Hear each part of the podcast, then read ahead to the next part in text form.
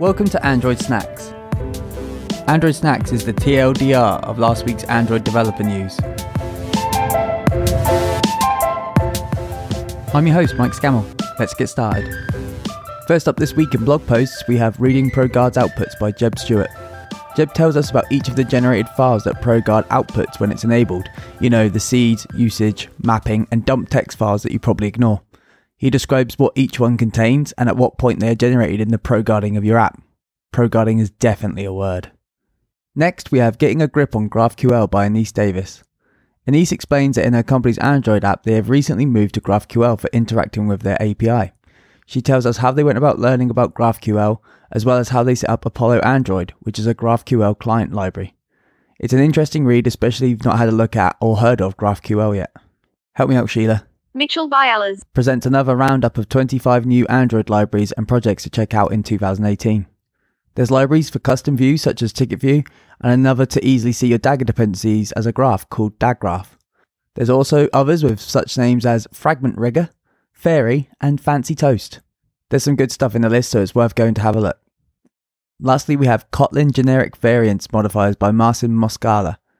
Kotlin generics have recently been something I've been grappling with as I moved to developing Kotlin. This blog post by Marcin clearly explains differences between invariant, covariant, and contravariant, and explains why Kotlin variants is safer than Java. That's a lot of variants. I've read it once. I'm probably going to have to read it at least 10 more times before I understand it, but it's worth checking out. Tools and libraries this week. New, we have Arrow, which is the result of a combination of two functional Kotlin libraries, funKTionale and Kategory coming together to create a functional companion to Kotlin's standard library, which allows for writing more pure functional apps and libraries.